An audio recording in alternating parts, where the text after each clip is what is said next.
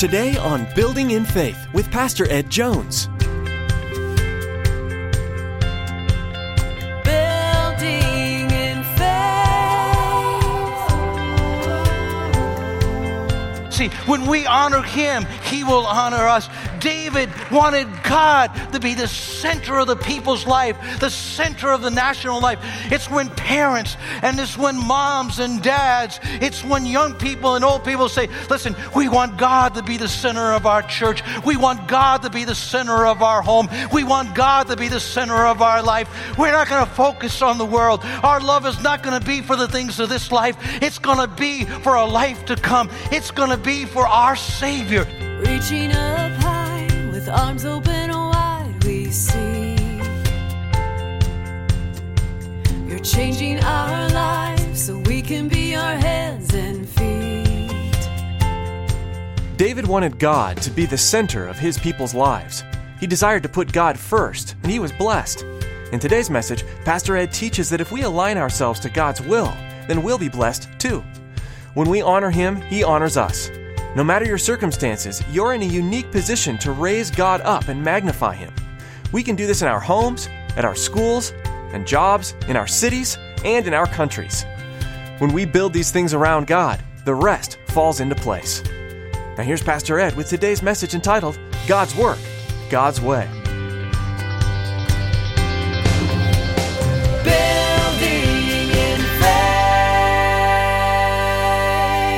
Psalm 132, David says, they're referring to David's oath. He swore an oath to the Lord and made a vow to the mighty one of Jacob.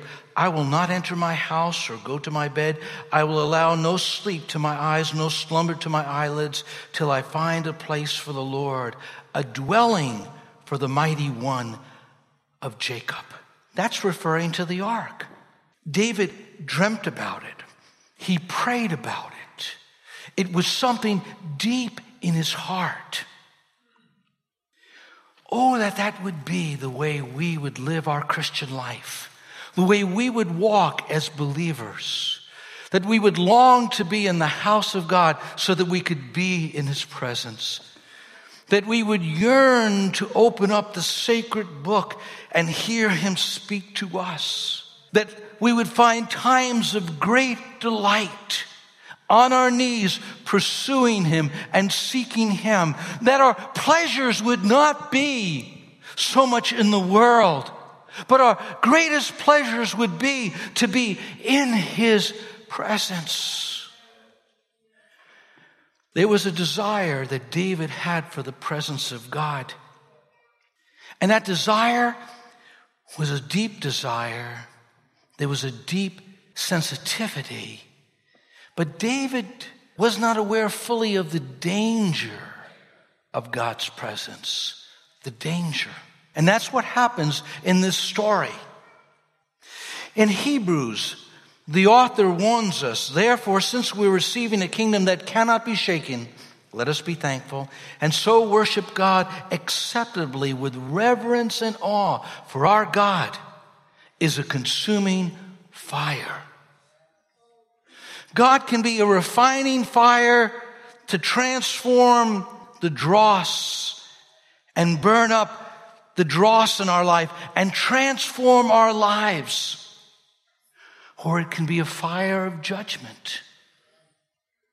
God's presence is a savor of life to one and a savor of death to another, depending upon our attitudes, our response. Picture with me the procession. They begin this long procession. There's 30,000 military personnel, plus people from all over the nation are leading the procession. It's about nine miles, and they're going up towards Jerusalem. And as they travel up towards Jerusalem, suddenly, way up in front, the line stops. A dead stop. What happened? The singing stops. the shouting, the trumpets, the shofar. It's no noise at all. A dead silence. And down the line, backward and forward, a whisper Uzzah, he's dead. He fell dead. What happened? The ark began to shake. They walked across the threshing floor and the oxen lost their footing. And he stretched out his hand to keep it from falling. And God smote him dead. God? God. There are mysteries in the Bible, unexplainable things that happen. But I think the meaning can be found if you look at Uzzah and Ahio. They're brothers. Ahio and Uzzah grew up in the house of Abinadab. For decades, they had seen the Ark of the Covenant. It was part of the familiar furniture in their home. But as they witnessed the Ark of the Covenant, they became accustomed to it, used to it. They walked by it, they saw it. It, it, it was something that they had, were so familiar with. What sometimes happens is we become accustomed to holy things. We hear the songs of Zion. We pray the prayers. We have more than one copy of the Bible on the shelf. And we become so accustomed and familiar with a holy God that we no longer see him as holy. Uzzah reaches out to steady the ark like he might reach out to steady any piece of furniture. Someone keeping a, a sack of corn from falling. It's so easy to lose our sense of awe of God that we simply fail to see who he is and how great he is. Here's Uzzah. I'm sure his intentions were just to help. But he violates scripture because the ark was never to be touched, never to be handled. See, God protects himself. When he was in the Philistine territory, he protected himself. The Philistines couldn't deal with this powerful, almighty God. Dagon, flat on his face, broken. Plagues coming from one city to another to another. Every place they moved the ark, God's judgment fell upon them. No, no, no. We can't control God. We have to recognize that He's greater than anything that we've ever encountered. This God is a holy God. We must reverence His person. We must reverence His person. God's person is to be reverenced. It says in verses six and seven, they came to the threshing floor of Nacon. Uzzah reached out and took hold of the ark of God because the ox stumbled. The Lord's anger burned against Uzzah because of his irreverent act. Therefore, God struck him down. He died there beside the ark of God. The whole parade, celebration stopped. Silence. David's angry. David's fearful. David puts a halt. And they just simply go to the nearest house and ask them if they would keep that ark. Now, three months later, David's going to go back and bring the ark, but this time he's going to be successful. But something happens in those three months. You should see that God's precepts are to be respected. In First Chronicles 15, 12 to 13, that's what David's going to discover. That's what David's going to realize he said to them, You are the leaders of the Levite families. You must purify yourself and all your fellow Levites so that they can bring the ark of the Lord, the God of Israel, to the place I have prepared for it. Because you Levites did not carry the ark the first time, the anger of the Lord our God burst out against us. We failed to ask God how to move it properly. See, David he knew it was God's will. He consulted with the officers. But what he had failed to do, and which he had done so many times in the past, he failed at this moment to simply get before God and say, God, how do we do this? What they had done was the last time the ark was moved, it was by the Philistines. They made a new cart.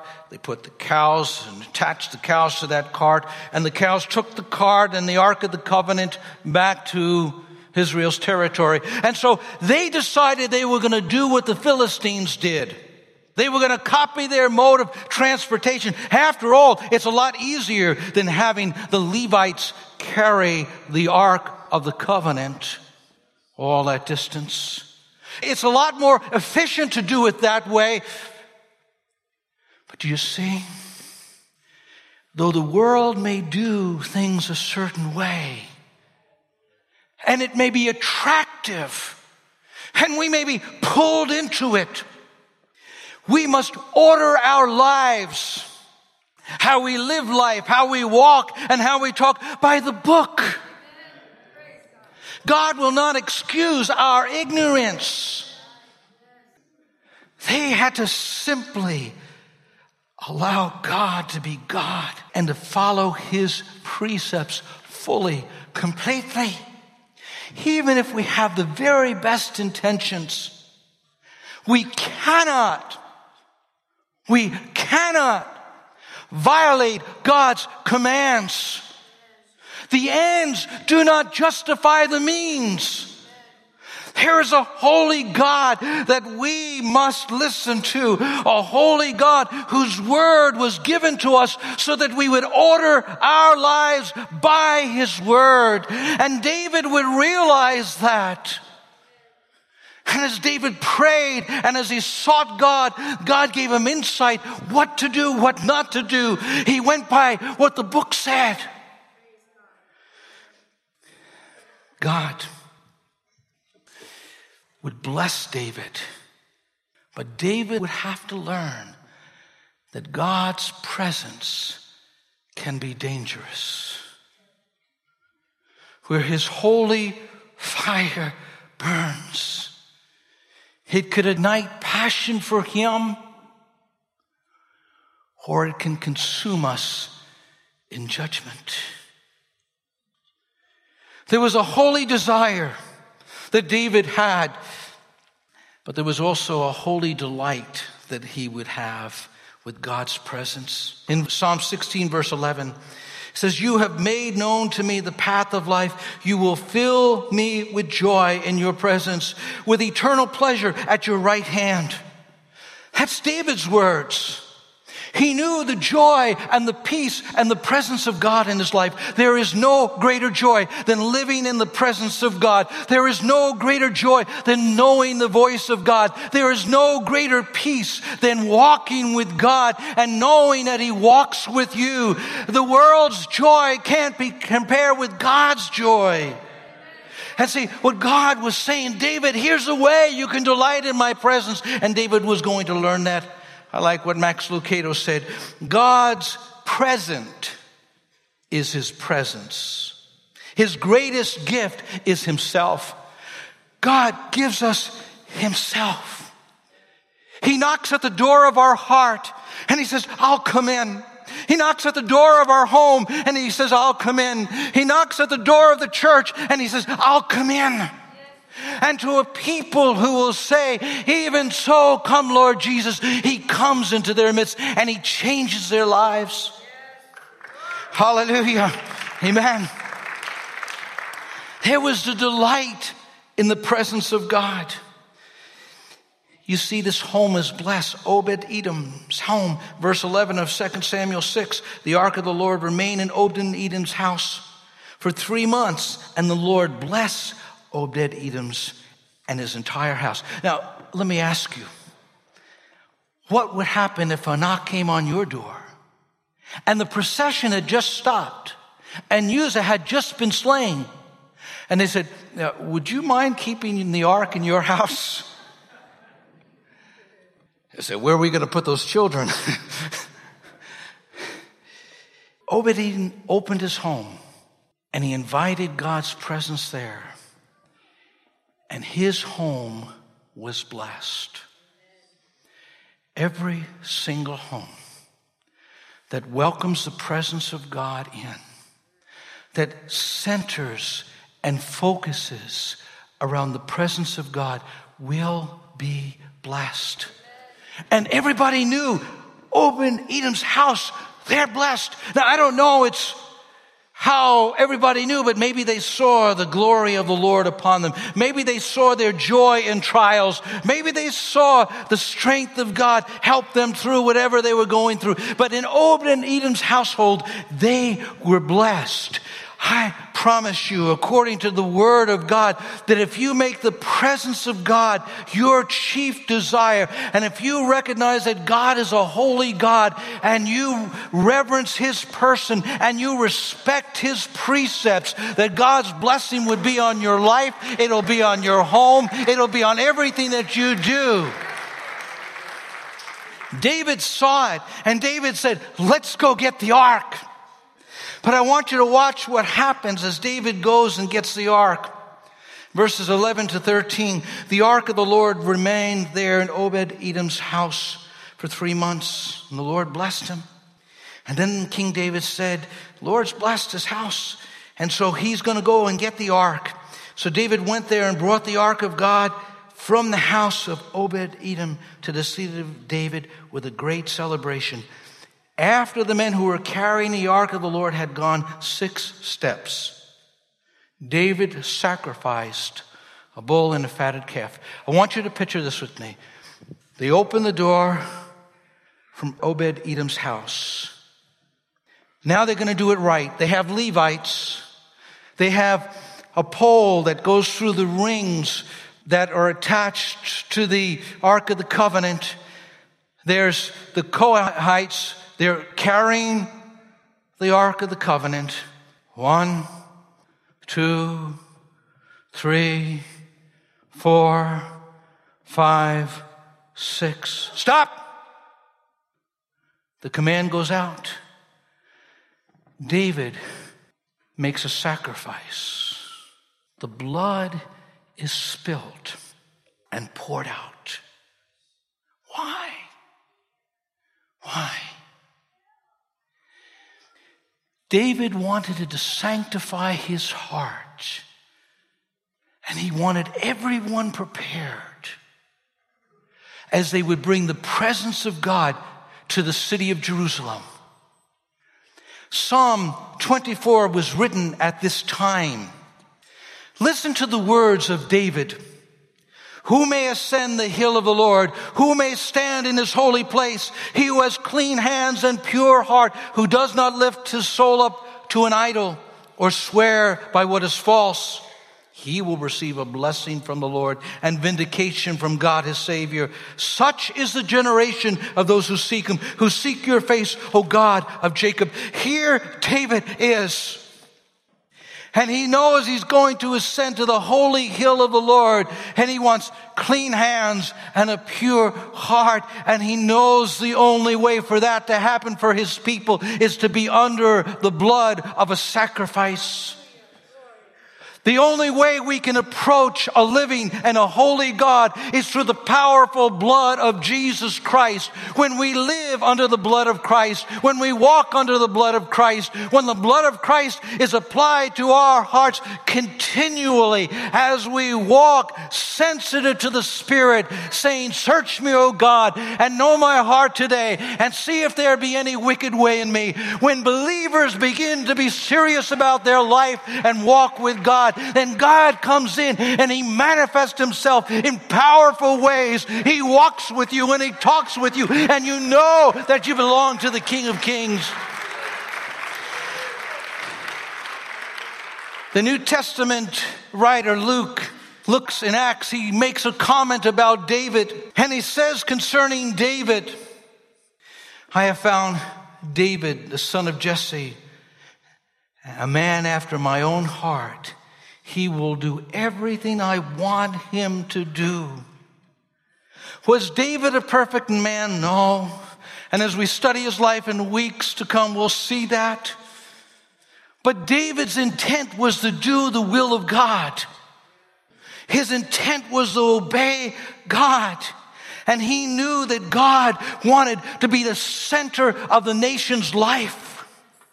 That God wanted His presence there and for His people to know His presence. And there, David was preparing. And in Psalm 24, as they approach these walls, David is dancing with all his might, not in regal robes of purple, not in the attire of a king, but in the plain attire of a peasant.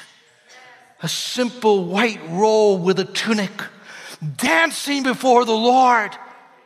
And there's shouts from the wall as he approaches the wall. As he approaches the city and the gates open, here's the antiphonal singing that goes on.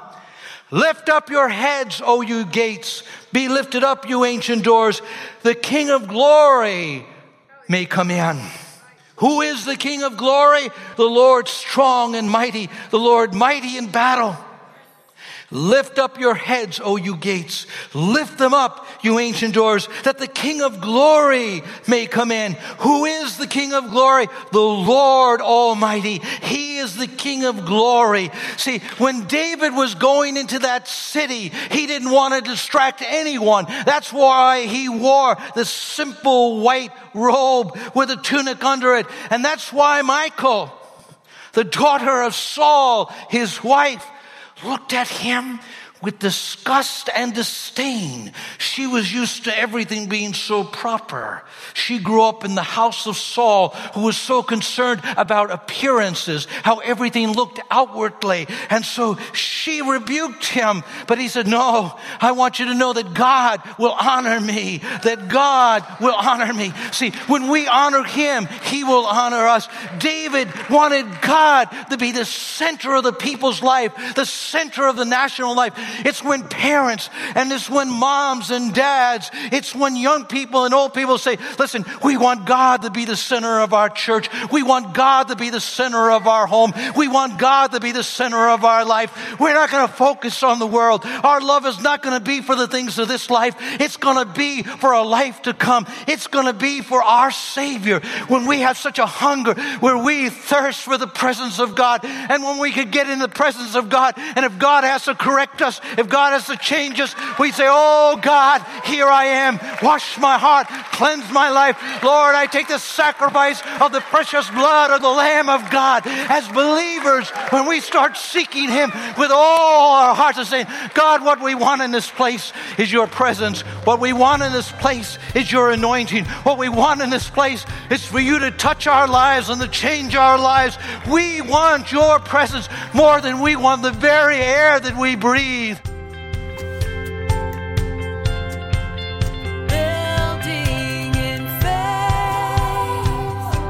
We're so glad you joined us today for another edition of Building in Faith as Dr. Ed Jones teaches more from the incredible life of David. We hope that you've been encouraged by today's message and that you desire to seek God's will for your own life. Following God is an adventure and definitely goes against the grain of the world, but it's filled with the freedom that grace provides and blessings beyond compare. Would you like to know more about having a relationship with God? We'd love to tell you more please give us a call at 845 462 5955 and let us share how Jesus has changed our lives. If you'd like to learn more about the Building in Faith radio ministry or to hear more messages from Pastor Ed, visit our website at buildinginfaithradio.com. There you'll also find more information about Pastor Ed and the activities for your family at Faith Assembly. Our church has weekly services on Sundays at 9 a.m. and 11 a.m. and again on Wednesdays at 7 p.m. We would be honored to have you join us if you're in the Poughkeepsie area. Each service is spent in fellowship with other believers, learning more about our Savior and praising Him for all that He has done for us. Give us a call for more information. Our number again is 845 462 5955. We hope today's message has blessed you